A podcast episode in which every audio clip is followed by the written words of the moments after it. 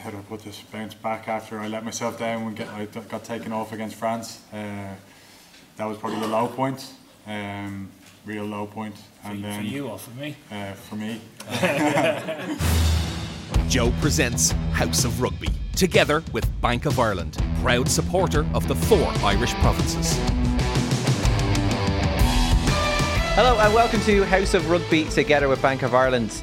Now, uh, Pat McCarry here in the host chair this week. Uh, Greg O'Shea and Lindsay Peat from their Instagram stories over the weekend, they were having the absolute crack. Uh, Greg was hanging out with Sexton and uh, you know Owen Farrell for the coin flip. Lindsay was hanging out with CJ Stander. She promises that she has a lot of Bundee Aki stories as well. They're all going to have to wait now till next Monday. Uh, we've got Jason Hennessy in with us again uh, kind of hanging it together there, keeping it together after a big, uh, big weekend there. Uh, you can you can fill us in on all the details if you want. Yeah, and no. then James Downey, uh, an old hard yards uh, favourite and a friend of ours as well. So it's great to have you back in as well, James. How are you getting on, lads? Great, great. Looking Yeah. forward to it now. Yeah, Great yeah. to be back into it. What a weekend for, for Irish rugby and hopefully World Cup. yeah, yeah, Yeah. that's it. Like, it is funny. I was saying a little bit later on, we might even have like, there's Tommy Bowe was doing some kind of post match thoughts on something as well, and and yeah, it's like now people are. I I remember I was, I was even talking to yourself. I think it was before the France game. This is before we even played them, and you had the kind of more confidence than me. And I was saying, I think I'm finally getting on board with this, and I'm starting to get co- confident. And and then there we were again at the weekend at the Aviva, and yeah, it's like oh, actually of all the things, like you know, everybody's really confident now, and all of a sudden it was a shaky game, wasn't it? Like so, really interesting, wasn't it? Like, uh, Look, it's it's it gets down to there's so much on the line there, wasn't Yeah, there? For, yeah. for the Irish side, and the English lads had, had nothing to lose. I think they've been hammered in the press over there, so um, they come out all guns blazing and. They just had to produce, you know. Okay, they didn't play too much rugby, but Mm. um, they were there to spoil a party and try and do a job. And for sixty minutes, they frustrated the hell out of the Irish side. So Yeah. they did a decent job. Yeah, what was it? Like I'd say before we kind of really get stuck into it, like not one but two Grand Slams to talk about. We'll hear a little bit from uh, Nichola Fryday, the Ireland women's uh, captain. They're they're playing the Six Nations TikTok Women's Six Nations starting this weekend, and we have Andy Farrell, Johnny Sexton. We'll hear from them a little bit of Tommy Bowe. So jam packed. Um, but I also kind of just want to start off with talking about you were playing the Legends game then on, on, on Paddy's Day as well. So what was that? Who were you playing with? Who were, who were the standout players from both sides? And and then we'll get into the post match stuff then as well and the beers. Oh, um, look, there was there was some good lads. Sean Cronin was there, Billy Holland, say Sean O'Brien um, played extremely well. Mal O'Kelly was very good. Even the dancing star Shane Byrne was Oh, yeah, uh, yeah. his, his usual self out there. But yeah, uh, Keatley was playing too Ian Keatley, and there's look just a younger group of players coming through, which was needed. A nice injection of youth. Uh, it was great crack to play. Look for the RFU Charitable Trust as well. So um, money raised for that, and there was a great crowd there on the Friday night.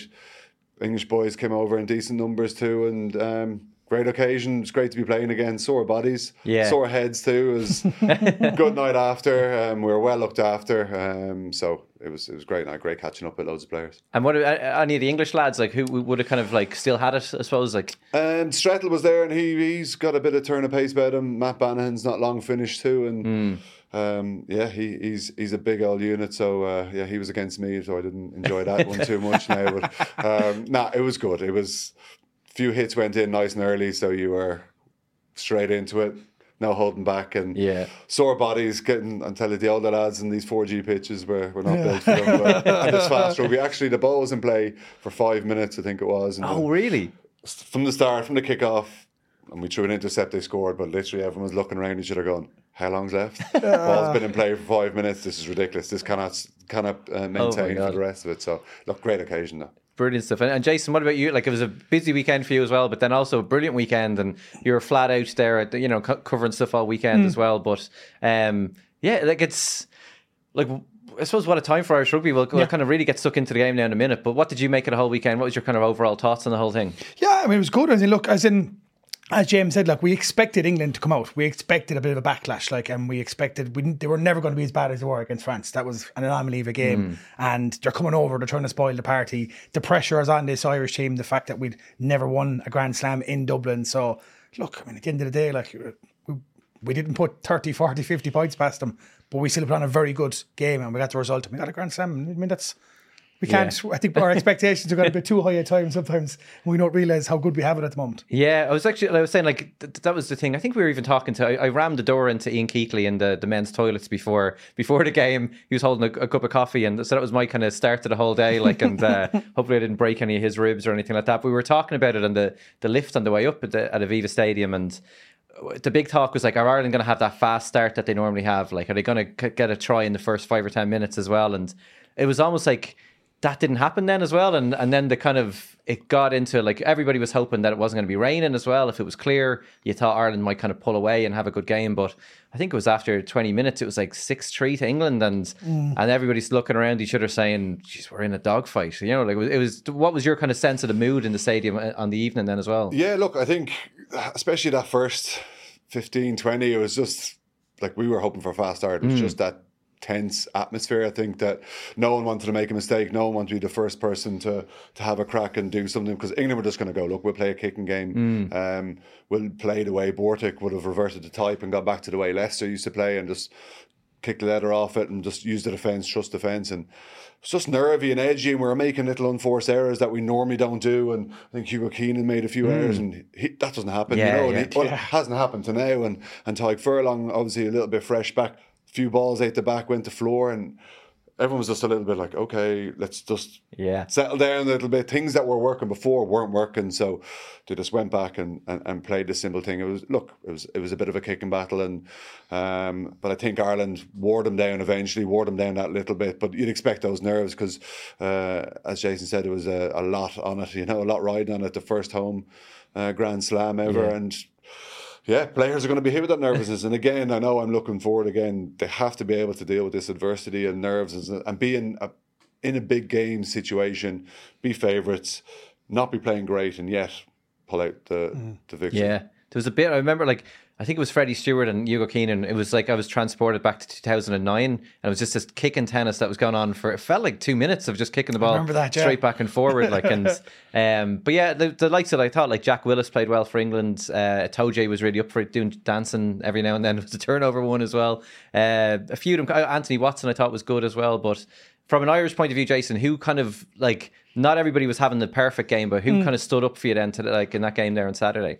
Yeah, I mean, if across the board, I think Johnny had a good game. I think Gibson Park played well. I thought Conan was really good when he came off yeah, the bench. Yeah. I thought Mack Hansen had another great game. Look across the pitch, like none of them had their Baird had a great game. To be honest, like mm. a lot, lot, of pressure on him. Like young kid coming in, like and if he if you told him at the start of Six Nations he'd be playing England in Dublin for a Grand Slam and he'd be staying in the starting lineup. I don't think he would have yeah. expected that because he'd Beirne ahead of me, at Henderson ahead of him. Mm. I mean, can, like, what age is he now? He's still only 21. 23, I think, 23, Baird, 23, yeah. so still quite young. Um, I thought Aki, I mean, there was a lot of pressure on Aki over the last few weeks because he had, he had that bad game against Italy because I know he was out of position at 13 because he's a 12. But like he stood up, had a, one of his one of his better games. Yeah. But um, yeah, I mean, there's a lot to look at. Like, I mean, if you look at it as well, like we scored what we scored four tries at the end. Yes, yeah. So yeah. I mean, like we, we can't. And you also have to remember as well, like the last time we did this was 2018. Like how many of those players were playing the weekend? This is like first time for Mack Hansen, first time for James Lowe, first mm. time for the likes of Baird. Like remember we'd Mack on the show last year, and he was saying he lost was it 11 finals in a row? And he said, if I lose one more, I said, I'm quitting rugby. so that was essentially like a final the weekend yeah, to yeah. him. Like, so like that's the first bit of silverware he's ever won yeah, for a lot of guys. Like, you yeah. know, think about it that way. Like I know a lot of those Leinster guys have won silverware. That's the first thing he's won. Yeah. So that's going to stand a, a, huge test to them going forward, especially looking towards the, the World Cup. The uh, the Bundee one is an interesting one because I was saying that we are talking about maybe we'll get onto it with Farrell later, but recency bias. I remember being uh, at the Aviva when uh, Bundee was sent off for the, the high tackle on Billy Vunipola there a couple of years ago. Yes. And I probably I was probably just in the heat of the moment, but I remember tweeting out like that could be the end of him now because like Hume was coming up, Ringrose and Henshaw were there. There's McCloskey always around. I was saying like two two red cards in 18 months he got for Ireland.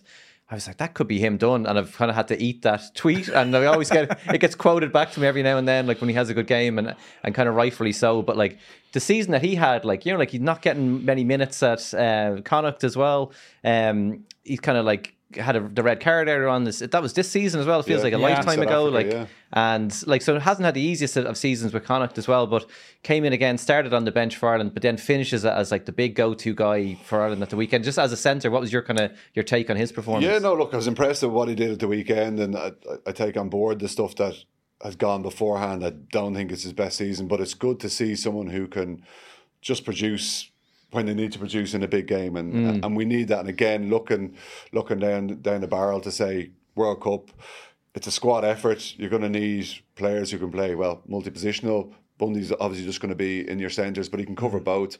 Wasn't great against Italy, as been highlighted plenty of times, but very impressive what he did, and especially for for Henshaw's uh, score there. Yeah. Like you know, he just pulled himself back, threw it in perfectly, and just uh, it's it looks really easy, but it's a lot of work right off the ball that he brought in there, and uh, I thought he was good defensively against Tuilagi as well. You know, because he was a decent threat for England, and yeah, um, they missed him big time, and I think Bundee did a good job in nullifying what he'd done. But yeah, I think his uh, Andy Farrell's camp and environment seems to have paid dividends there, and Bundee's bought into that massively so, and reap rewards for Ireland. Yeah, are you like you know because you'd be kind of uh, have the finger on the pulse a good bit in terms of some of the players, but like what have you heard about like the Andy Farrell thing and like again like we're like this isn't any kind of slight on Joe Schmidt or anything like that, but it was like he had his time absolutely like set the foundations almost for his success, and then Farrell's kind of kicked on as well. But there seems to be a bit more kind of like uh, yeah, relaxed vibe. Kind of again, nothing against Schmidt as well. He had his way of running things as well, but it seems to be a very kind of like the players are all in the form. Like O'Mahony's talking about how great the camp is. Have you heard similar stuff as well? Yeah, pretty, look, pretty much. And uh, look, you can look at it as well, and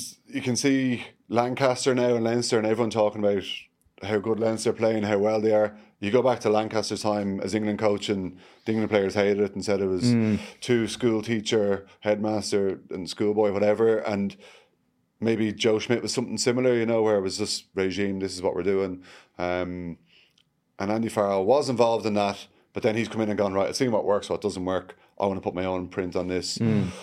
And small it's small things, it's getting everyone involved. It's letting players express themselves a lot more. It's even small things like the players have their own coach going to training, and there's no okay, staff yeah, on yeah. that. They have a separate one, so the players can kind of more relax as opposed to oh the coaches are on, put your head down, be quiet. It's not like that at all. It's just it seems you can see even after the game at the weekend, the families, everyone out there, it's all encompassing. It's that happy environment that they've created, and it's it's telling that players are out there expressing themselves. Mack Hansen, I think, been yes been a huge yeah. person to benefit from that. Even when there was that kicking tennis going on, he just has a little break and has a little slalom through, yeah. and and that gets everyone going on their front foot. He goes, "I've had enough of this," and we have a crack back because that's the player he is, rather than no catch, kick it back. Yeah, because that's what you're told to do. It's player instincts, and players have been told to do that. And look, it's it's it's great going forward, and it's yeah, players are only very happy, which can only be good. I, I, there was an interesting. I only saw it this morning. I don't know how recent this was. Eddie Jones was given a,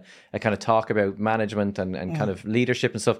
And an interesting tweet was he, he was kind of saying that um, they used to have arranged player meetings in, in a, and they'd set up the whole team room, and then none of the coaches would show up, mm. and they'd have hidden cameras, and they'd see what players were going to lead the meeting then, and and they would do that with a couple of training Clever. sessions as well. The whole things, the tackle pads would be set up, and the coaches just wouldn't bother showing up. I don't know if Andy Farrell is going to those extremes as well, but th- this kind I of pl- yeah, I think it certainly helps. I might try Farrell. that in my job. Yeah, just not show up one day and see how everyone else gets on. Yeah, I think it certainly helps some Farrell the fact that he's that little bit younger as well, and that he can kind of relate with the players. And you have to remember as well is that like he played rugby league and rugby union at a very high level, so he was an unbelievable rugby league mm. player, and then he went to a World Cup with England, so he can relate to these big matches, these big occasions, these big squads, these big personalities. Whereas maybe Joe probably would have been a little bit different to that. He was more of a school teacher. Yeah. You know, very good at mm. organising. But Farrell is like, you know, I've been there and he's also, he's, you know, his son is England captain as well. Like, so I think it's probably a lot easier to relate to him. I think as well, like you've got to give credit to even the small bit Kidney and then Joe yeah. as well, just for bringing on that Irish that, that Irish side. And then I think and he's just taking it to to a new level. You know, yeah. I think it's yeah. that winning mentality initially, but now it's winning and playing well and being able to score tries rather than relying on certain power plays. Even though we did kind of get a power play or a set piece try, you know, at the weekend that went a little bit back to yeah. Well, we only had one style of playing, kind of, and if we were if we we're uh, coming up against a team uh, under Joe and they were able to hold us out, where do we go? You know, it's like yeah. what's our plan B? Mm. Here, there seems to be loads of plans and different options, and if something's not working, the players can problem solve on the field, uh, yeah. and are given that given that autonomy to do that. Yeah, yeah, and it's like I was actually there was one probably touching this a little bit more later when we kind of go into like World Cup and, and kind of who can kind of even push through as well. Like, but there was an like, there was some great photos going on at the weekend, but there was one I saw of uh, Stuart McCloskey, uh, Bundee Aki, Gary Ringrose, and Robbie Henshaw all celebrating with their medals together. And I was just thinking, Jamie Osborne wasn't in the picture, and you have James Hume who was like gonna probably play in that last summer's tour in New Zealand till he got injured as well. Like so, and you have even like the likes of Stuart Moore then as well, and even Antoine Frisch as well. Like Great you know, like we're talking about eight centers there. Like it's it's incredible. But the the thing I kind of wanted to uh, maybe even let you take the floor on this one is the big one that everyone's kind of mm. talking about, and it was so funny to see some of the post match interviews. The Irish and, and English media were both in the same interviews down on the pitch afterwards, and all the Irish people talking about you know how far can this Ireland team go, and then the English questions were all about the red cards. So like yeah, it, for them it was the story of the game. And and again, like we're kind of celebrating, like, oh yeah, whatever, we're gonna win anyway. But what was your take on the mm. whole thing? Like, I yeah, like, yeah. I'll, actually, no, I'll, I'll well, give you my opinion in a second. One, hey, look, I'd be interesting to see what everyone thinks, like, because that's the whole thing about it. And like, you're getting such a divided opinion over this red card. But for me, if I'm looking at it, I think, yeah, certainly, I don't think there's not much. There's not much there that Freddie Steward can do. Unfortunately, I mean, he can't just disappear. He can't just stop. He's committed. But at the same time the outcome of what happened was is he elbowed him into the face. Mm. So the way I was, I was trying to think about it on the train up this morning, it's like it's like if I'm driving my car and there's an oil slip on the road or there's a water slip or whatever, right? And I put my foot in the brakes and I keep sliding and I go back into the, I go into the back of someone. I didn't do it on purpose, but I still have to deal with the consequences and I still have to deal with the fact that I just rear-ended someone and I'm in trouble for that and it's my responsibility. So, yes, it was an accident. He didn't mean it, but it was a red card, unfortunately, because he elbowed him clean into the face. Yeah, what, what would you think about? yeah, no, I, I would wouldn't be far off that because it's. But uh, I feel very, very sorry for him. I can understand he has milliseconds to to try and change. The natural reaction is to brace. It's, it all comes from Hansen's pass goes forward. Hugo Keenan's uh, uh, body structure changes because he bends forward. Yeah. Steward's coming forward to make the tackle. He's not in the same position. Reaction is to turn. Okay, I still think he's kind of turned in with a hip, but it's your natural action is to is to protect yourself. It's not an outcome based. Yeah. Um, like Keenan's gone for the rest of the game. Mm. It's not outcome based, but letter law. personally, I would have said, okay, if you got a, a yellow, maybe, but letter law yeah, you gotta he's gotta go. Unfortunately, you know, and yeah. I feel I can feel for him. I've sympathy for him, mm. but nowadays you can't. Yeah, I, I, kind of initially would have thought yellow myself. I probably still would kind of be like that as well. But um, I did see like all the it was so funny to watch like the English legends. If you're looking at it on Twitter, like all uh, Joe Marler, like he was like ridiculous, utter, utterly bollocks. I think was his one, and then he he he subtweeted that later in the evening and said, "Oh, this isn't about rugby union, by the way," like because he hadn't kind of said what he was giving out about, so he could get away with that one. But yeah, like Will Carling, Matt Dawson, Austin Healey, all kind of fuming about it, and oh, what's he supposed to do? Get out, like you know, disappear. But then I saw another guy on Twitter, like a Manus Lappin, who kind of does a lot of stuff, and he was just saying yeah, he, he could have just soaked it. You know, like he could have just taken the impact. Like, yeah. but he didn't have to turn his elbow into him as well. So, but there is a part where, like, if you're watching it on TV, you're thinking this is outrageous. But to be at the ground is kind of an interesting because they're just showing slow mo replays. It looks worse in slow mo, and yep. each replay, the fans are like, "Whoa!" Like this is disgrace. Yeah. Like, and and then it's building up, and the pressure's there. So, you, and then you know, Jaco Peyper is all of a sudden going, I've no other option here, you know, mm. as well. So, um, but it, it was the, the, the change in the game then, wasn't it? It felt like it was game over. It, it, it took Ireland another 20 odd minutes to kind of seal the deal, but it, the game was kind of changed after that point, wasn't it? Yeah, hugely, hugely. Of course, like, you know, because it was a tense game. England had done enough. And, and even after the red card, you got to give a hell of a lot of credit to the English side because they really did well out there with 14 men and they frustrated the Irish. Um, they you could see they were time wasting. Lads mm. are going down every break and play. Scrum pens, the scrums are going well. Um, there were certain fights off the ball. They were just trying to make it a bar fight, you know, yeah. and yeah. Um, put Ireland off their game, and it was pretty effective. Um, as, and, and it was like you mentioned, Ryan Baird there, and yeah. he had a huge turnover in that sixty minutes where in our twenty two where Bear gets over it.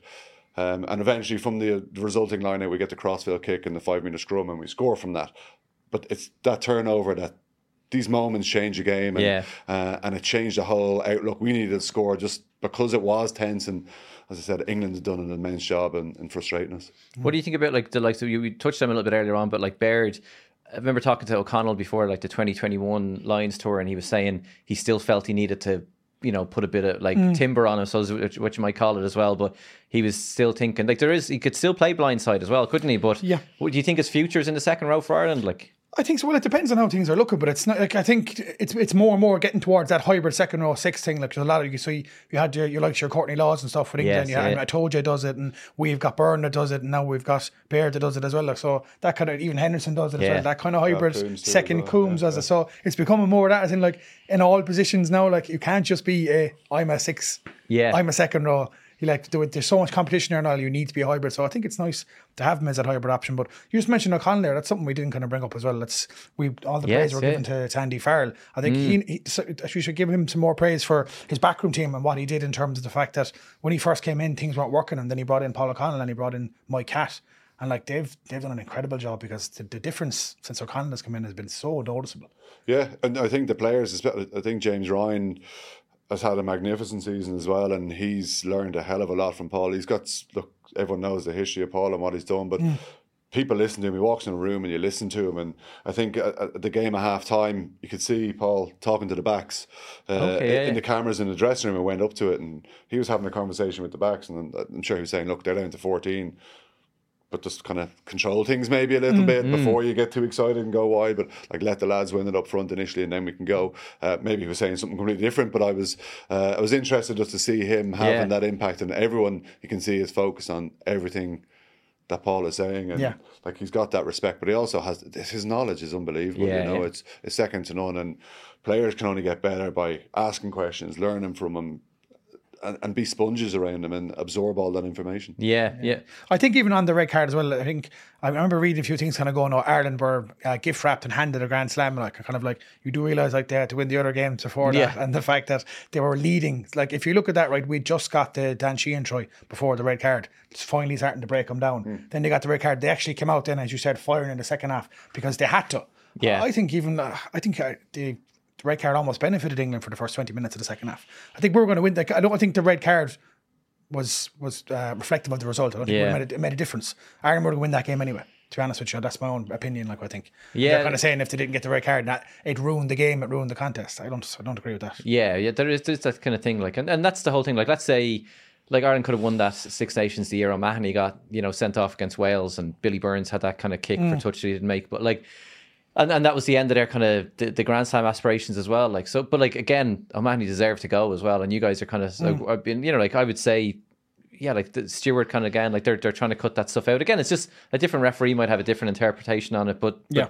but that's what they kind of had to take as well. And um, but it's still, they, it was, I think it was like 10-9 coming up to like sixty minutes. O'Mahony went off then, um, who was kind of good in defence. I think he got like uh, lost the forward a couple of times, like but overall like a really great championship for O'Mahony. We were talking about there last week. He's kind of in the form of his life again, like you know, like but.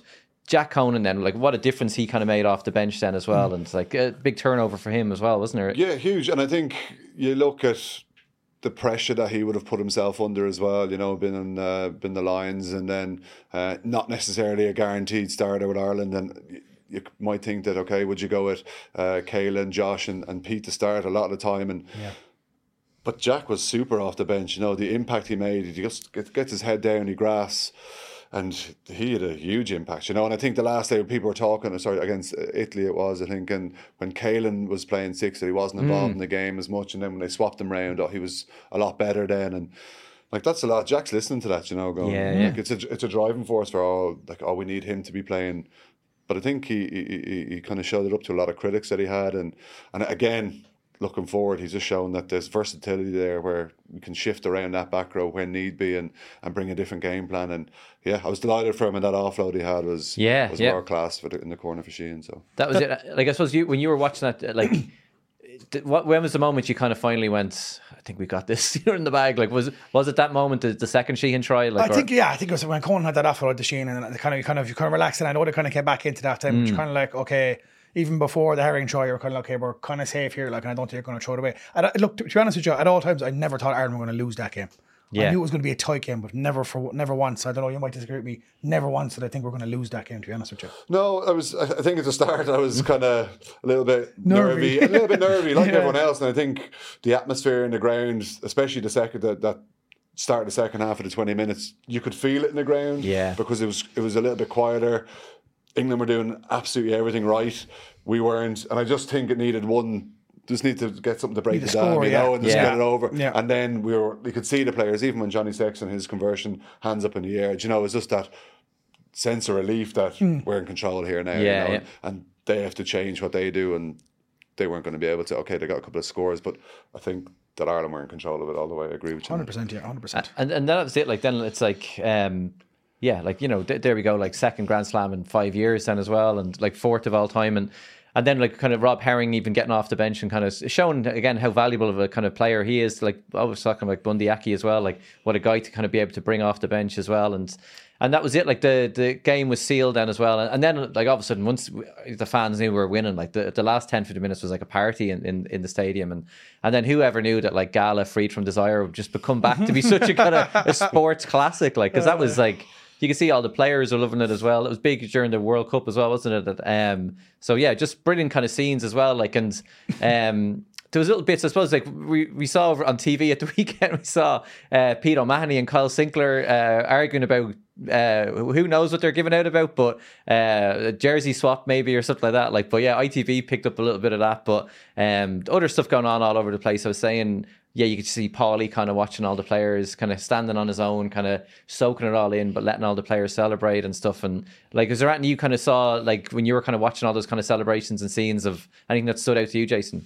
Um, yeah, I disagree with Andy saying that Johnny is the greatest Irish player of Oh, all yeah, time. yeah. That's one thing I will say. I think he got caught up in the moment a small bit. As good as Johnny was, like I think, like We'll get um, we'll to get onto that. you- We'll get onto that in the next bit now about Yeah? that. But yeah, yeah. Yeah, uh, fair enough, fair enough. But I do, I do think. I do think it was someone else. We'll But give no, you- we'll the- give you the- the floor for that, In the yeah. celebrations, I know I didn't take not much notice of that up because once once we won it, like I was actually uh, at a stag the weekend and stuff. So I was like, yeah. Once the trophy was lifted, I was like, I'm going straight to the pub. See you later. There was a big. What was the people who were watching it then on ITV were complaining because they switched.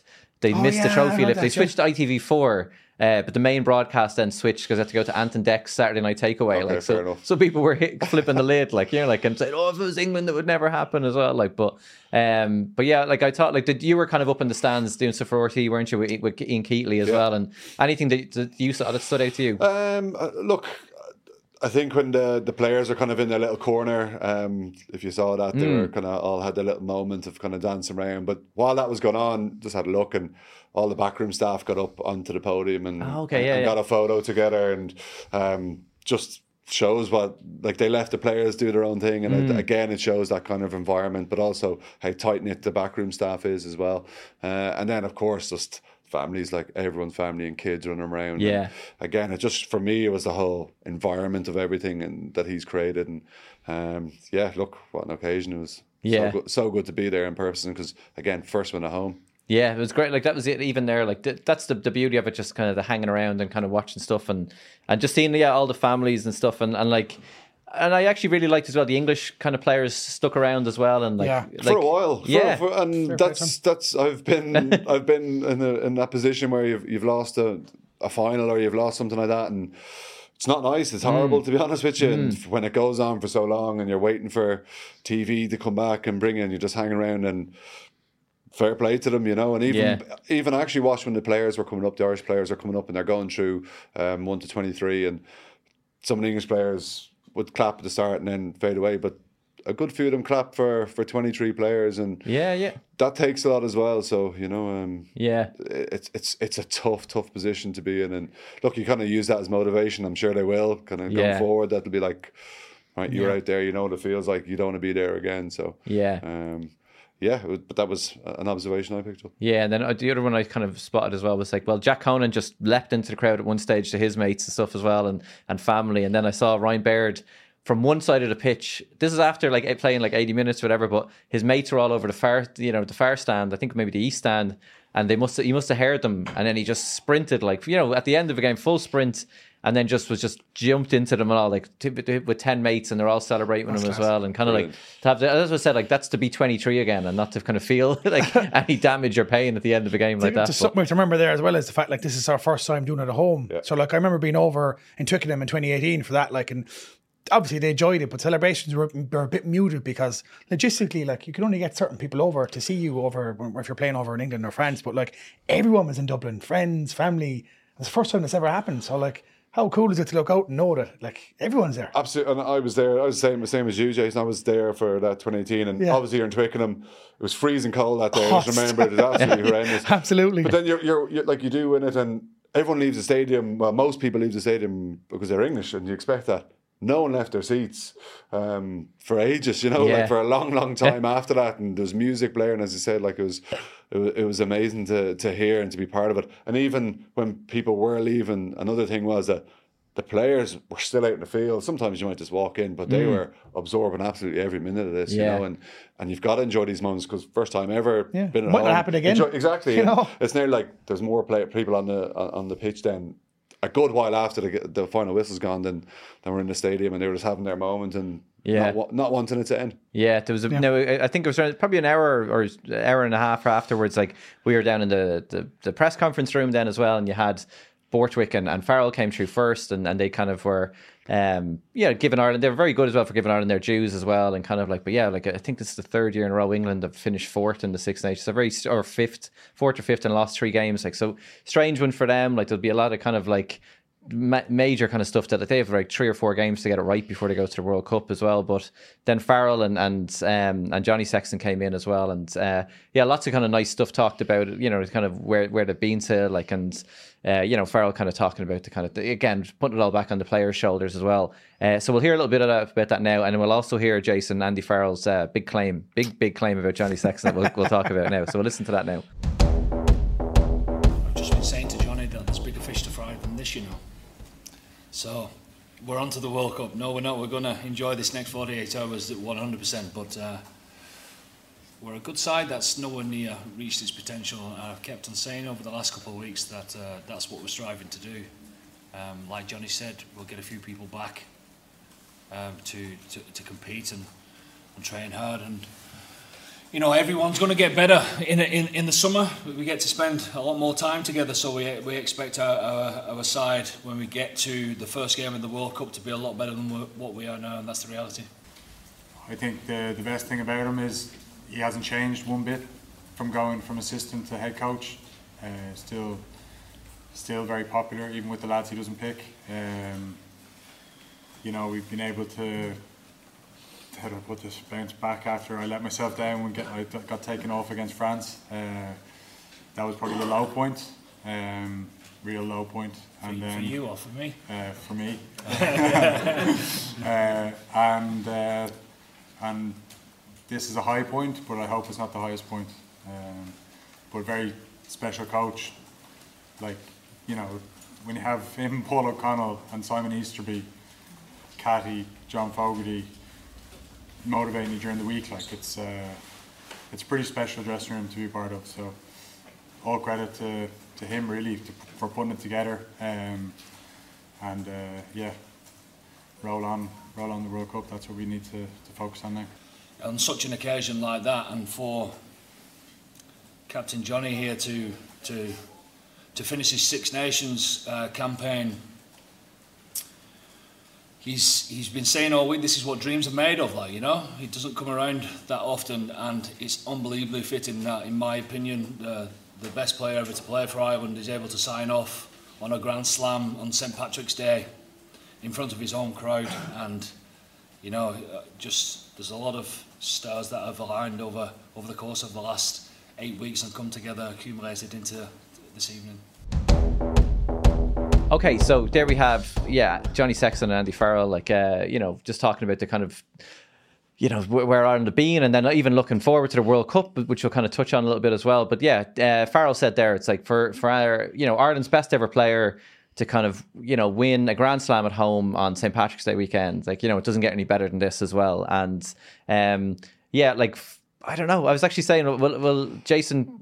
We'll let you go for first here. Do you have do you have a few other candidates for it? Like, uh, I think well, I- look, look, I think you've kind of cut me in the moment. I think Johnny is certainly up there as one of our greatest players ever. Like, but I, I still think that mantle belongs to, to Brian O'Driscoll. Like, and I think there's even an argument that someone like Paul O'Connell might be slightly above him, but he's certainly up there. You know, what I Hmm. mean, look, it's, it's only a comment, like a throwaway comment that he's Ireland's best ever player. Like, you know, I don't think he's going to fight us too much about it. Like, I Would think- he, would, he, would he surpass if he won a World Cup? I think if you win a World Cup, I think you can't. Yeah, you can't deny them. But I think I don't know. I suppose it's each their own. Like personally, mm. I think I think Brian Driscoll is probably the greatest centre of all time. Yeah. So like, I mean, if he's, I think he puts, I think he's just he's that a little bit ahead of everyone else. I think. Agreed, yeah, yeah. No, I'd agree on that point now that Yeah. O'Driscoll is our greatest ever player. I think you know it's everything he did on the field. I'm not and and not with the strongest sides all the time. you Yeah, know, yeah. Whilst if you if you'd say now if you put him in this team, like where would it go or where would it be? You know, it'd be a, well, okay, Ringrose might have to have something to say about that. But even still, I think Mm. just we're so lucky to have these players, and even Johnny at the weekend, just Six Nations points as well, and that's his last Six Nations game in, in the yeah, Aviva yeah. and Petit Bar World pre uh, World Cup warm ups. It's uh, we won't be seeing too much of him, so enjoy him while we can. Yeah, they asked him about that after as well. Like, are you sure you're finished? And he kind of didn't give it like a concrete no, but he was like, and then he thought he was like, no, no, I'm done. Like, yeah, like I, he kind of was leaving it open there a little bit, but Mary's, I think, is he not going playing for Mary's? Yeah. did yeah, yeah. Be interesting to see. I wonder did Rog uh, drop him a text after he overtook him? I wonder, like, because remember they're good pals now. Like, so Yeah. surprised no one I've asked no that doubt- question. I've no doubt he did, No, of yeah, course he did. yeah, they're yeah. good pals now. Like in fairness, Yeah. like, but I'd say there was a bit of a slagging anyway, back and forth that he finally overtook him. it was kind of like yeah, the, with the best player stuff. I was kind of saying like yeah, you almost have to park the amateur era, like and say it's it's unfair almost to kind of compare those type of players back then. 'cause, Yeah. like so I would kind of say yeah, professionally. I'd probably again, I'd still probably put O'Driscoll up there, Yeah. and then maybe Sexton in between him and, and O'Connell, like for me. But then even lads like there who now this guy's got a, a long, you know, good few like miles left in the clock as well, like Tadhg Furlong as well. I'd be almost certain to put him up there, and then Conor Murray as well. And it was great to see the two of them having a little trophy lift together and stuff like that. And and yeah, even for um, you know, for a lot of like even those two boys, they've had like not easy seasons, like you know, in terms of like. uh you know, and the, the fact that they keep coming back and producing the goods all the time says something about them as well. Like, so, you know, we're talking about a lot of like players here who go down, even like they're almost like living legends at the moment because of the, the stuff they're achieving as well. But there's that big debate now as well. Like, you probably is this the best Ireland team ever? Like, and let's uh, maybe even just talk about the professional era again. You know, would they be like, or do they have to win a World Cup to kind of like put them over the top there? Winning a World Cup would be yeah, Or of semi-final. course. Yeah, yeah, yeah. yeah, Well, that's what I, if if you win a World Cup, you have to. Yeah, Because yeah. It's, it's something we've never done. Um, it's we're now like the Belgian football team, our golden generation Yeah, at the yeah. moment, you know, and yeah, it's tough. It's it's it'll be tough. I just think it's gonna it's it's gonna be World Cup based Yeah. if, if they take that mantle, in, in my opinion, on that. Like because it's yes, they've done um, the Grand Slam and they've done it the hard way as well with plenty of adversity. But yeah, it's, it's all unfortunately coming down to a World Cup. It's a But hard, it's a horrible thing to say, it is, isn't it? it Like, is, but yeah. it's true because like we've we've won Grand Slams before, we've won Six Nations. I know they made history when they went over and they beat New Zealand for the first time. Yeah. But like if you go away, like you, so we look at the last year. Test series down New Zealand, making history. You beat the world champ, the current world champions Mm. of Africa in Dublin. You've won a Grand Slam. But if you go to the World Cup now and you get knocked out of the quarterfinal, it's all forgotten about. Yeah, and, and, and again, you're Yeah. saying professional era, it's professional sport, and Yeah. you're, it's results based business. There's no point in being, which we were four years ago, nearly the best side outside of the World Cup or the, Yeah. for, the form team going into it, and, and doesn't count for anything. I remember like in 2019 then when Ireland kind of had that tough year after, you know, that, that amazing 2018 they had, but it was almost like the World Cup favourites, like hot potato. Nobody wanted it in 2019 and it was like, God, no, you, you're... So it's interesting to pick up Fabien Galthié speaking at the weekend after France beat Wales and he was saying, we're the team to beat in this World Cup. Like, and I was saying, I actually probably wouldn't argue with that too much. I'd say still in a weird way, like France favourites for me for the World Cup. Yeah, yeah, no. And I think, I think timing wise as well. You look at when we played France, played France early in the tournament. I think as the tournament's gone on, France have gotten so good. You know, Yeah, they yeah. are they are ruthless. It's a World Cup at home. Just think if the French crowd get behind them, that they're going to be a juggernaut. You know, as, uh, the momentum goes for them once they keep going. That'd be that'd be very tough to stop. Yeah, I wouldn't I wouldn't argue with that Mm. one bit. I know we're number one. I'll be very confident in our Yeah. abilities, but I'd nearly be going. I'd take New Zealand rather than France in a in a You quarter. would, yeah. I think, like, I mean, like, if, if Ireland and France played each other 10 times over the next few months, it could be 5 5. Yeah. But the fact that it's on in France, do you know what I mean? Like, it's the same thing. We remember now we played them in Dublin. And I think if, if France come to the, if we had France in the quarter final of a World Cup in Dublin, like, I think we win that game. Small percentages and at that level, it's the small little things, and it could be that that just knocks it over the line. But yeah, no, I think uh, I Yeah. think France. I'm gonna do, on the kind of World Cup team. I'm gonna give you a little exercise. I'm gonna I'd rather than get you to name an entire World Cup squad. I'm gonna name out the players that I put down who I think are locks, like guaranteed. Again, like injuries provided, like. But I'll give you the names that I. This is obviously Stephen at the top of my head last night. I have Porter, Healy, Sheehan, Kelleher, Furlong, Bealham, Beirne, uh, James Ryan, Baird, O'Mahony, Van der Flier, Conan, Doris, Gibson Park, Murray, Casey, Sexton, Ross Byrne, Lowe, Hansen, Henshaw, Aki, Ringrose, and Keenan. And that's 25. Lock, like to me, like guaranteed. And then I have Henderson and Herring probably going to go as well. So saying that probably only leaves five or six spots then, which is crazy to think about. But is there anybody else you kind of think if that I might have missed off that list who kind of I think there's someone in there that shouldn't be there out of only one person. I don't think Ross Byrne is guaranteed to be in there with the way the 10 situation is now. I don't think, I think he's definitely showed that he's a good option to have there, but I do think there's more left in Joey and there's more left in Jack Crowley. And depending on how the season goes, Yeah, I think I think they have a lot to say in it as mm. well. I don't. I, again, this is when, especially when you're coming down to the last couple of players, you're looking at kind of versatility. You're looking at players who can cover across because. Pre World Cup last time we tried Robbie Henshaw playing fullback and that didn't work. And then I'm sure Jimmy O'Brien, versatile player, uh, Jamie Osborne can slot in around. You have different players who can be versatile. Joey can obviously cover in. Jack Crowley didn't really get a look at him, but I'm sure they Yeah. s- see him in camp every day. They saw, see what he can do, what he can do in that environment. Um, there is still there's a lot of rugby to be played, and also you, you've got to look most years. Someone always falls down. You're always Yeah. going to lose one or two players um, along the way, and that's the nature of it. And you've just got to get on with it. And I think that's going to have an impact as well. And someone big will probably potentially lose out. Uh, Yeah. ho- hopefully, there's not too much rugby now because it's going to be a pre-season, big long pre-season for them. But um, yeah, those, someone's those extra two down. players I think really help as well Yeah. because it was 31 the last time Yeah. and now you have 33 and you saw a lot of coaches what they did is they went with like two tens or two nines. Now Mm. you can bring your three nines and your three tens guaranteed and like, two players makes an awful difference. It really does, like, because you're just that little bit extra cover and kind of going, this guy doesn't have to double up here, this fella doesn't have to double up, and maybe you can go, I can bring a specialist 12 or I can Yeah. bring a Mm-hmm. specialist 13 because I have an extra two spots to play around with. That was I remember that was the thing with 2019. Joey Carbery as third scrum half if we needed him. That's 'cause we right, yeah, you don't have to do that this there, like yeah, yeah. Um, so yeah, it's kind of mad there, but yeah, it's interesting to kind of see there, like. Um, yeah, and again, probably Tom O'Toole. Again, you're going to have definitely like the instead of like a porter who can cover both sides, you might have three specialists now as well. So, uh, yeah, just but yeah, there's probably only six, seven spots up for grabs in a way, and then you hope none of the, the, the big boys really get too injured at all or, or, or out for too long. I think it was interesting as well. We did. Uh, it was in commentary. I heard it. I think we over the course of Six Nations, he played. Was it thirty-one or thirty-two thir- players? 31, I think, So he yeah. essentially Yeah, played yeah. an entire World Cup squad Yeah. over that period, that five games, Six Nations. Yeah. which I don't think that's something we would normally do. yeah, No, but, but that's also it's reflective of the Six Nations that happened and the knock, the injuries, the knock-on effects of people falling over, someone stepping in, everyone having to step up, mm. and that's what I think. I'm happy that these, these things happen, especially against Scotland, because that will happen in a World Cup because it's tense. You've got people fall over. You don't have okay. You've four weeks to recover. You don't have four weeks to Yeah, recover. yeah. You've less than a week, and if you're not there, next person on the line, you're up. You know, and Yeah. you can't risk lads. And I think that's what he's gotten to. You can't risk players. You're gone. Next person's in, which Yeah. is what we want. Um, so yeah, be That, that, new, that new ruling, the way they've done it as well, the way they've spread it out, they've added an extra, it's another week or Week 10 or days yeah. onto the World Cup so that you, there has to be, is it something like seven days between each match? Yeah. Whereas like you're playing games the last time, they were like after two or three days. And that's just crazy. Like of, of all sports, rugby, like, you can't be playing rugby. But, but, but even You look know at the, what I like mean? even the last weekend, Ireland had a six day turnaround. You know, we're Yeah. getting into football territory of all six-day turn, but like Six days in football is one thing, six days in rugby is yeah, another exactly, thing. exactly. You the what I mean? bodies Like- like okay, we can't do too much in a training park. I know it's only one day, but it's twenty four hours in rugby is massive because Yeah. Yeah. it's like okay, well, we can't do too much because you're still recovering on a Wednesday. We'll do some walkthroughs. You know, it's kind of like okay. Momentum has gotten us to this far. Let's we can't do too much now, and everyone knows what they're doing at this stage. Yeah.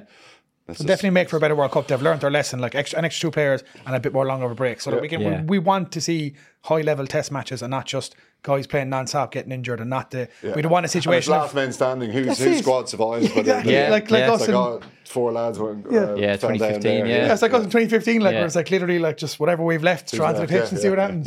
Do you know what I mean? So seven weeks in France, you're going to have a full on French accent there by the time you get back from that later on this year. So, yeah. Uh, I want to talk again, again, like because 2023 World Cup, we're a good space here but I, I want to get really into 2027 World Cup here now. Uh, just uh, touching on like another Grand Slam that was won there at the weekend, and and that's Richie Murphy now, like second year in a row, he's won a Grand Slam with the under 20s, having kind of stepped out of his well, not comfort zone, but like taking on that kind of head coach kind of mantle then as well after coming away from you know bits you know kicking and attack coaching with Ireland and, and a bit of stuff with Leinster. So he's done an incredible job as well. But um, you were even saying before we started recording as well that the, the next batch from next year could be even better again. Like so, it's, it's an like these lads. It's just it's becoming the norm now, isn't it? Yeah, look, it is, and uh, I guess you've got to thank the kind of senior side because these kids look up and see um, see Ireland winning things, winning Six Nations, winning tournaments, and these could be a product of seeing 2009 and they go, yeah, I'm going to take up rugby, and on the back of that,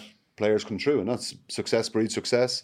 Um, and these younger players are coming through, and yeah, it's it's it's a tough job. Richie's done an amazing job. Um, as you say, two never done two Grand Slams in a bounce, and we've never had a Six Nations senior and 20 same year.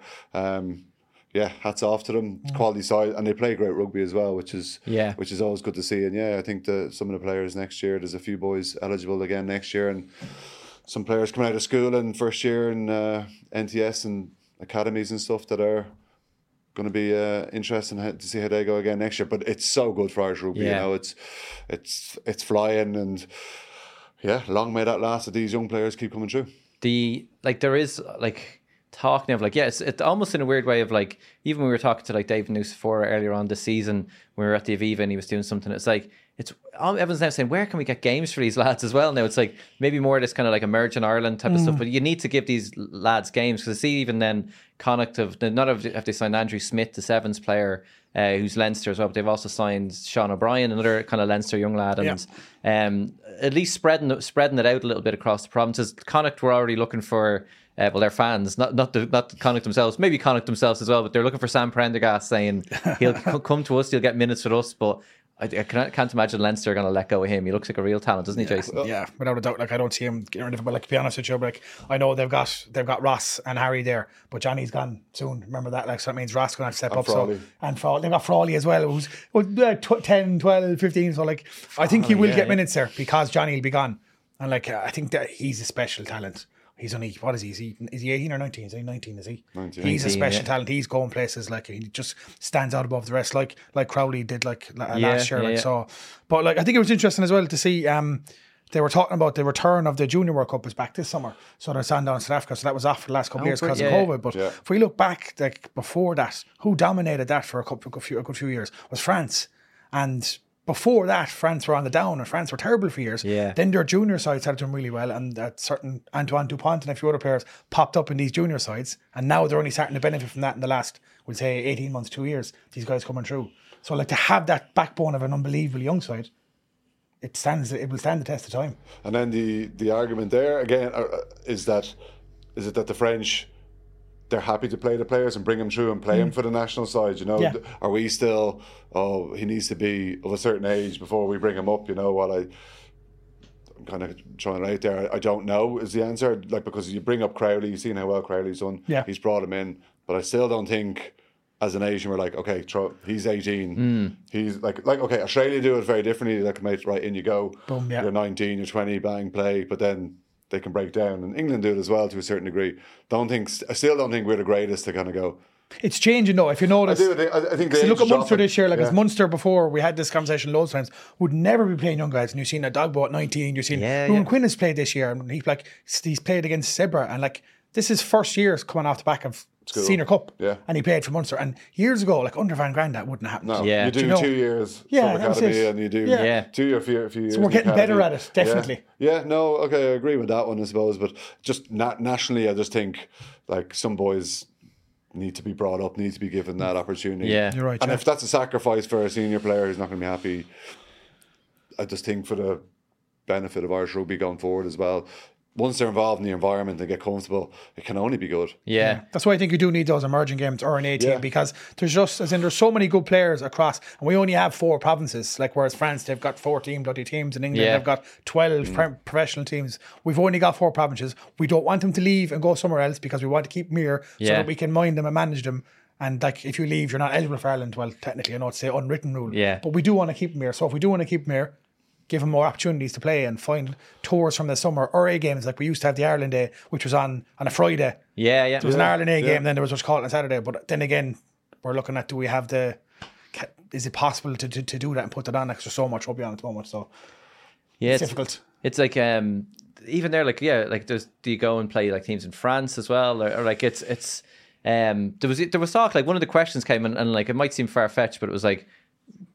Do we use London Irish now? It's like, yeah, like, can you use London Irish as kind of like Fifth. go get a bit of Yeah. opportunity, playing opportunity over here in the Premiership?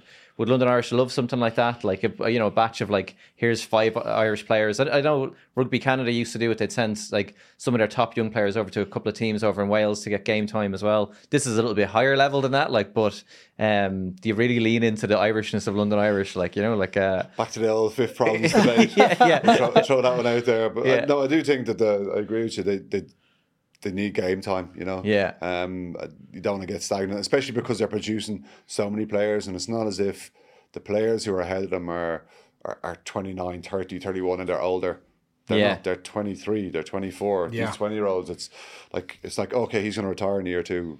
They're not. There's, the age profile is quite young. So Yeah. game time is essential for these guys who are just below the surface. And there's top quality players, um, international players that aren't playing that probably should be playing. yeah, mm. yeah. To- Think before- about it, like if if your dream is to be a professional player, right? Like people forget, and before it was different. You like we've we've at least changed it so that you can move around the provinces. Before you couldn't, mm. but like just because you don't make it, like in Ireland, like Leinster are probably one of the best clubs in the world. You've got Munster, Connacht, Ulster, massive clubs. Ireland winning Grand Slams at senior and under twenties level.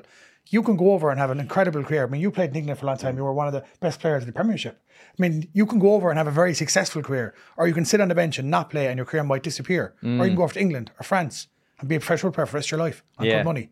What would you do? Like, if you're if you're not getting the minutes here, you're just going to go, like, aren't you? Well, you- well, look, for, like my mindset on it is that yeah, like okay, I had a certain D'Arcy and O'Driscoll ahead of me, so I kind of went, yeah, kind of better go. But I think it's a case case by case basis. I do think that when you finish and you retire and you kind of sit back and go, you look back in your career, you can kind of say, was I happy with what I did? And like personally, absolutely. You know, I could have potentially stayed where I was, but. Like, I Worked out well for you. No, yeah, no, exactly. exactly yeah. Yeah. And it doesn't always work out like that as well. There's the other side of it where players go away and it, it, it just doesn't work, and that's so be it. But at least you experience it as well. I think sometimes you're caught in a bubble here, and I think if you mm. go outside, you look back in. I think for Rod say and his coaching, he was in that bubble, and then he's going to experience so many different things that him and that kind of 360 degree view of his coaching, he can go, all these different experiences make me a better coach. So Yeah. same with for me personally, it was all these experiences made me a better player and hmm. and helped me in what I'm doing now. So it's it's good for it's good for players I think to have a look. But oh, look, the, everyone wants to play for Ireland and you said it there, if you're going to be out of country, it's Said if you have the choice of like, you know, hmm. play rugby or not play rugby, you're going to play rugby. yeah. Do you know what I mean? But it's, So it's, tough, when it's it's, tough it's, tough for that for that young lad to go. If I do this, I will not play for it. You know, it's mm. hard, and it's nearly like when did they decide it? Did they decide at twenty two? Did they decide it when? Oh, they're not getting picked by four or five other lads. They've got to make a decision and go. Do you know what? I'm going to go here, and it's Yeah. for Irish lads who live at home and are well looked after. Like you know, the RFU look after the players very well. To go into a different environment, it can be difficult, you know. And it, some players are just going mm, comfort zone. I'll stay where I am. And Yeah. Duncan Casey was on about that recently. Like I know Duncan well, and he was Oh, yeah. saying that um, like when his dander was up, when he was at his peak, he was starting for in the Heineken Cup, right, but he knew he was never getting near the Ireland squad. S- But he still stuck around because he wanted to play for Munster, and it was Yeah. But then he went to Grenoble for like a year towards the end, like, and he was like, "I really wish I did it sooner. I should have went when I could have got that big contract and I Oh, went yeah, over." yeah. And he ended up like having to like finish up uh, prematurely, like Yeah, yeah. and like he just kind of wish wish he took that leap. a little bit You know, and I'm sure, yeah, and I'm sure a lot of guys will think that Yeah, if a they lot of guys do it. will. Like, and I think it's very much an Irishness that, as I say, it's like you, it, it- we're so territorial in our provinces and and where we're from, especially down in Munster. You know, where it's like everyone just wants to grow up, wants to play in the red, and, Hmm. and it's like. mm, I have an opportunity not to play in the red. Why would I do something like that? You know, and So there's it's so many difficult. spots- so there's so many spots in Munster, you exactly, exactly. But but players still don't want to let go of that, you know. And they go, well, what happens if he's gone or if he goes in the World Cup? There's game time there, and I'll play five times a year, and It's a tough one. It's Yeah. a tough one. Yeah. It really is. The uh, I suppose just uh, on the other games, I suppose I might even just leave it to you. Like if anything jumped out from those other games, just to kind of like Scotland beat Italy 26-14. They needed like Kinghorn got a, a hat trick for them. But they still needed to get a try in the last minute Yeah. just to kind of seal seal that game. And then France beat Wales like I think it was like 41-28. So um, yeah, like I, I think the like Penaud was brilliant for me again in that, and then D- Jonathan Danty went like he makes such a difference for them. I thought as well. But did anything jump out from those two games over over the weekend for you? Like Not massively from my, from my end of things. Mm. I think um, like it's it's it's a pity you fell for that Italian side. You know, Yeah, I really yeah. did because um, they've produced some scintillating rugby over the over the Six Nations, and I think missing Capuozzo as well at the back. He's he's uh, such an attacking threat, but it's they're just they're close. You know, Yeah, okay, yeah. we've been here loads of times Yeah. and said they're close, but they play a great brand of rugby. Sometimes I think they need to. Not maybe run it from behind their sticks. Yeah, yeah. Sometimes exit. Yeah. You, can do that, but Yeah, um, look, you wouldn't want to stop them doing what they're doing at the moment because they they have been very entertaining. Wales, I think, are in a bit of trouble. Um, need Yeah. kind- I think they're lucky that they have this pre World Cup pre season of two to three months because they'll need it. I think you know. Yeah. And, and and Scotland, yeah, just I think Scotland have got a, the one thing to take from that game. I think Scotland got a bit of a wake up call, kind of that they kind of been been brought back down again. Like where Yeah. it happens to them every year, like and they think that they're that little bit better than they Yeah. are. I think they kind of saw that again the weekend, like that they're not as good as they thought they are, even though they're improved. It's the same way as you said, Italy are improved, but like I, like I put it this way, like I wouldn't fear Scotland at the World Cup. To be honest with you, like whereas people were saying there a couple of weeks ago, like oh they could Scotland could do a Grand Slam. They're they're they're way off the mark. Yeah, they're yeah. way off the mark. It's like um who was at Van der Merwe, he scored a lovely try, didn't he, as well from there? Finish, But like, yeah. I think there, there's even talk, and again, a couple of weeks ago, it might have seemed crazy, and every I've seen a few reports in Scotland saying, how come Gregor Townsend hasn't been given a contract extension? And now you look at it again, and like in, when the championship's over, you're like, the, the, like the SRU were probably doing the right thing. They're waiting until the World Cup and saying. Mm.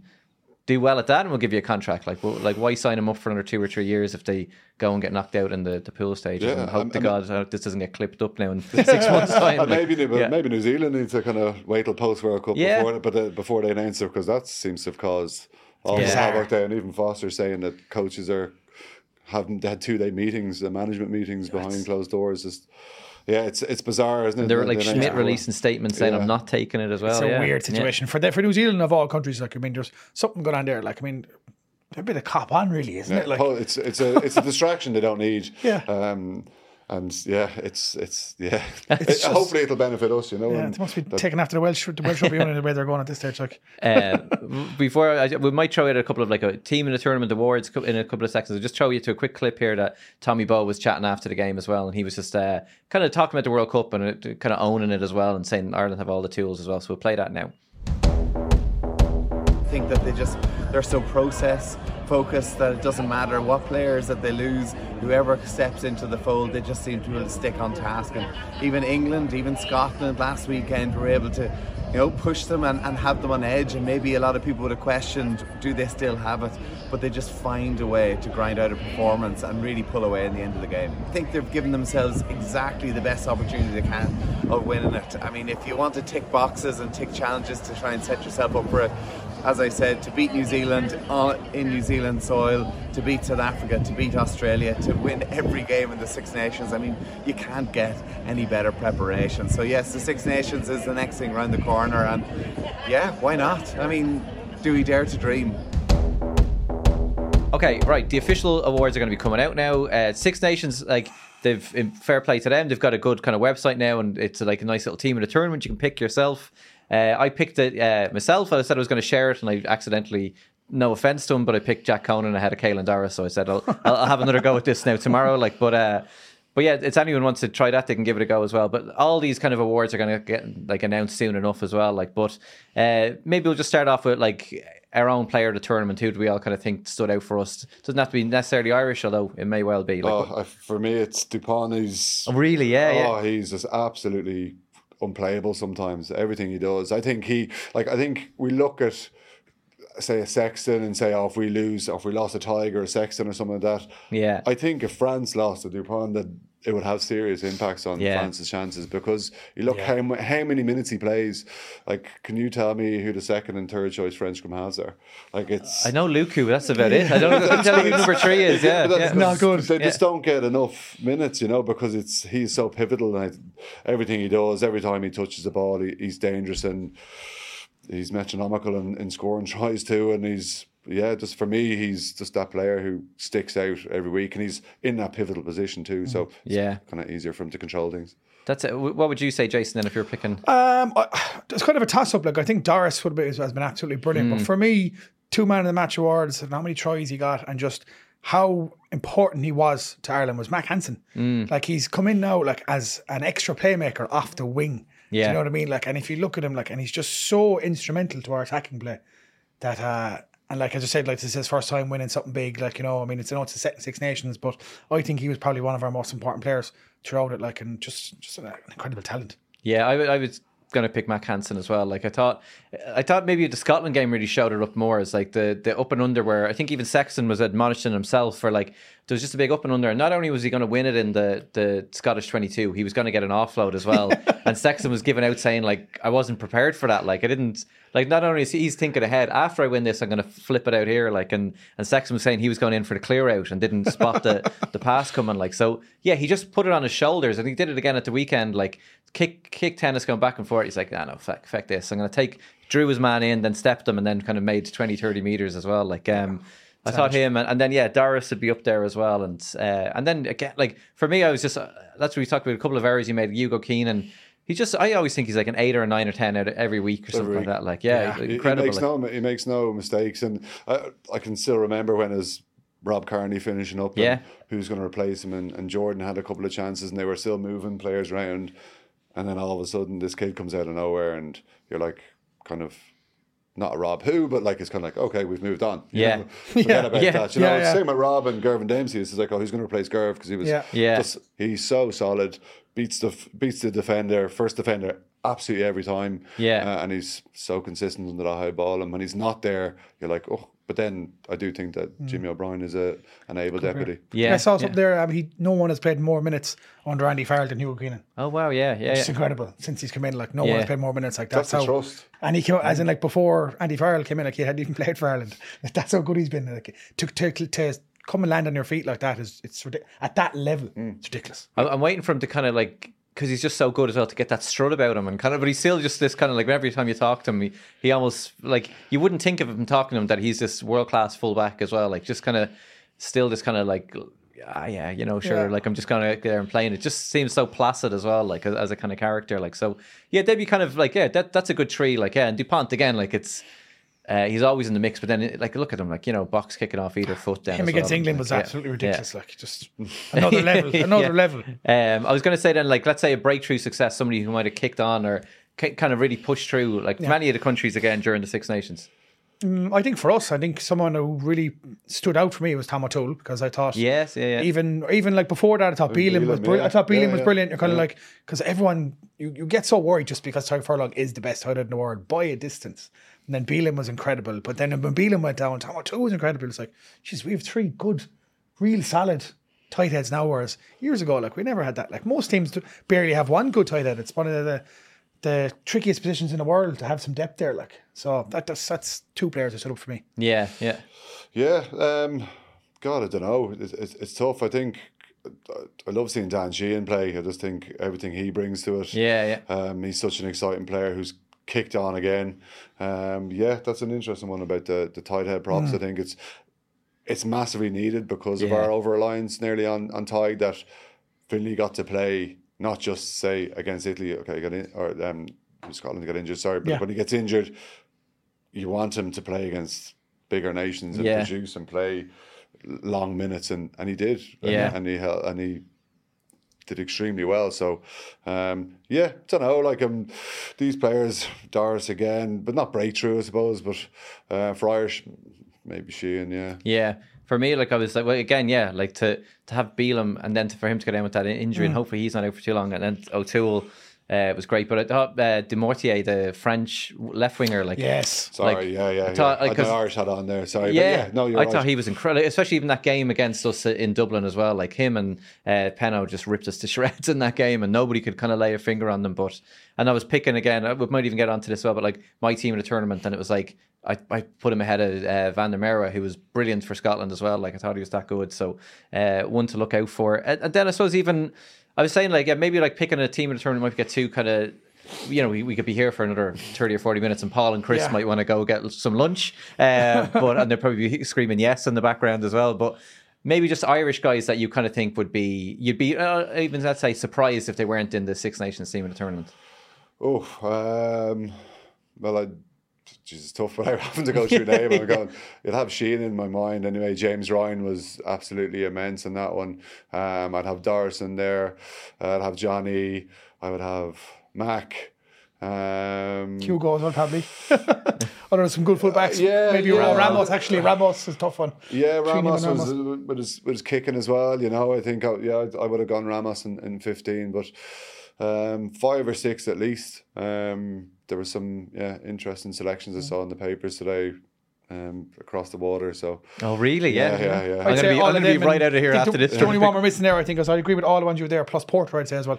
Yeah. I'd have Porter in there as well, which is mad. Like, it's, you do- it, it would be crazy if there isn't at least, especially when you've won a Grand Slam in the way with the manner we've You've gotta have the majority. You've got to have seven or eight Irish players. But then Yeah. you look at the like, like you're probably dismissing. I'd have two, two, two Piloto Yeah, in the yeah. centre. Yeah. That would be my only Scot probably. do You know, and you, do you get an Italian in there? And Capuozzo was the one I was kind of thinking about, but he didn't play. Negri enough, maybe in the back row or Negri, yeah, like that. was very good. Yeah, but then hmm. again, if you're putting him in, someone, someone's, Someone's going to lose out. Yeah. Yeah, yeah, yeah, yeah. yeah. You, can, you can't put 15 Irish players in. I know, we probably would. and, and it's funny uh, when you think about it, isn't it? Yeah, like and even then, like we haven't mentioned, but he was brilliant again, Van der Flier as well. Like you kind of like, but like so there you could We just kind of used him. We don't even take any notice of him anymore. Like, Yeah. just, he just shows up every week and he's annoying every week Ah, no matter yeah, what. like what was he doing extra at the Yeah, weekend? exactly, like, yeah. Was he not Do you know taking I any line out throws or anything at the weekend? or taking kicks, like. Um, so yeah, so that's perfect. That- So what yeah, we'll do then is then like uh, even we go from one Six Nations and the under twenty Six Nations into the Women's Six Nations. Then kicks off this weekend. Ireland are against Wales,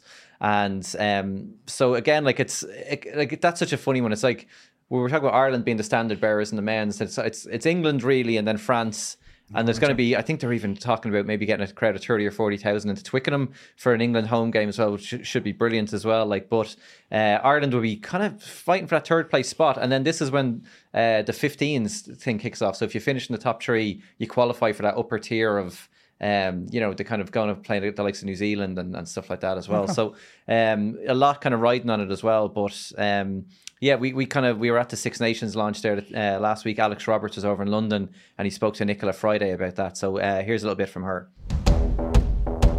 What made you fall in love with the sport initially? Um, so it was, de- it was definitely my local club in Tullamore that made me fall in love. Um, I came to the sport, I suppose, quite kind of late. So I was 19 when I when I started. I was in university, and I just was at home one summer and said I'd give give rugby a, give a, rugby a go. And I went in, and the girls in the rugby club were, were brilliant, and they made like their friendship and their and their like openness and warmness was definitely what drew me to to the club environment, and I fell in love with the sport from there. Then. The game of rugby, particularly the women's game, has grown immensely, as you can tell by events like today and the attendance here. But can you tell us about some of the obstacles that you've maybe had to overcome to continue playing the sport? Yeah, I think definitely like it's in the last few years it's getting that balance between work life and and wanting to play and represent your national country and and you've seen the huge steps that each nation has taken to to make that easier for each of the players and I think it's it's been great and it's been really positive. Um, this week, Canterbury launched the new Island kit with the navy shorts to allay like, period anxieties that the original white shorts may have brought about. Um, as a member of the Island team, how's that made you feel? Yeah, it's really positive. Look, as a female athlete, I don't think you should have had have to have that as a concern when you step out onto the pitch. You have so many other things that you need to worry about your performance and all that. And I think an anxiety or a concern about that shouldn't be shouldn't be one of them. So, for such a simple change, it, it de- de- definitely relieves a lot of of like concern for, for players, and I think it's brilliant. And in terms of um, Island, Irish sport generally, you know, you've got Ireland football team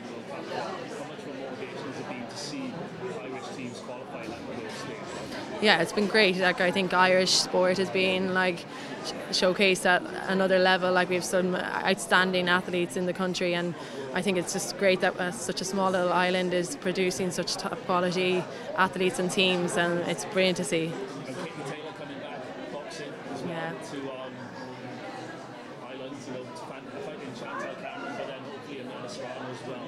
You know, where, where does Katie Taylor stand in your opinion as like one of the greatest Irish athletes ever? She's one of like the all-time great female athletes of Ireland, without a doubt. Like her name is known in every household in Ireland, and rightly so because she's achieved so much. And to get her to come back and fight in Ireland is it's brilliant, and I think it's going to be a really op- great opportunity for her because.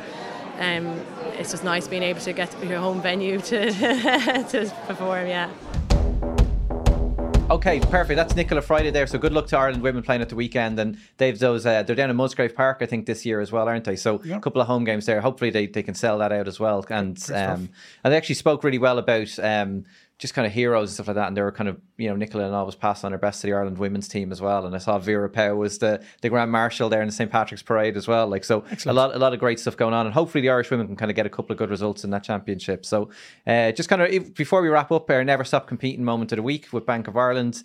Uh, I mentioned them earlier again. I wanted to kind of give it to Conor Murray and, and Tadhg Furlong again because I said like Furlong didn't play since the start of December, c- came in in the middle of the Six Nations and uh, you know just brilliant again. And it's like we talk about Josh Van der Flier, we kind of take Furlong for granted as well. I think sometimes don't we?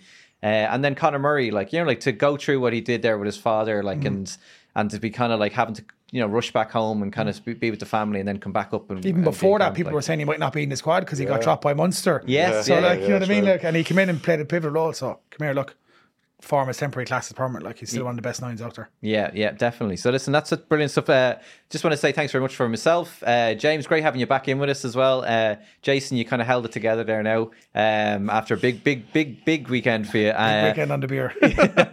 so thanks very much for that, and uh, cheers to everybody for listening or watching, however you're, you're enjoying the show. Uh, thanks very much as well to to Paul and Chris, who are kind of uh, putting everything together in the background. And uh, yeah, big thanks to our sponsors as well. Bank of Ireland, proud supporters of the four Irish provinces. Uh, Greg and Lindsay are going to be back next week, and they're going to bring us all those big Grand Slam stories that, that we didn't get. So we'll get that next week. So thanks everybody, and thanks for watching. Cheers. Joe presents House of Rugby, together with Bank of Ireland, proud supporter of the four Irish provinces.